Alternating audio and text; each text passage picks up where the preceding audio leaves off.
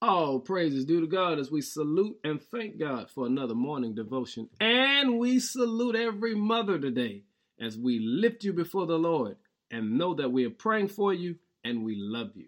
Our focus today is your relationship. Your relationship with God is the most important relationship to cultivate in your life. But every mother knows when you give so much of yourself, there are times you don't have nothing left, even for yourself. You're given to the children, you're given to your spouse, you're given to the job, and sometimes you've given so much that you wake up depleted. Oh, but the Lord has a word for you today. He wants you to recognize that your labor is not in vain. You see, we often find ourselves in these situations because we neglect to make sure we're cultivating our relationship with the Lord first. And so Paul says in Philippians 4 and 19, and my God shall supply all of your needs according to his riches and glory. What was Paul saying? He was saying that God will fill you internally that you can continue to be the best you externally.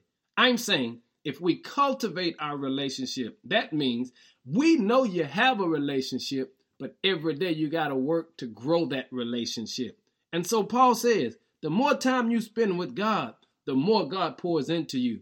And family, I need you to recognize today, we salute every mother because they have been pouring into us from day one. But today, we pour into the mothers and remind you that we love you, but God loves you more.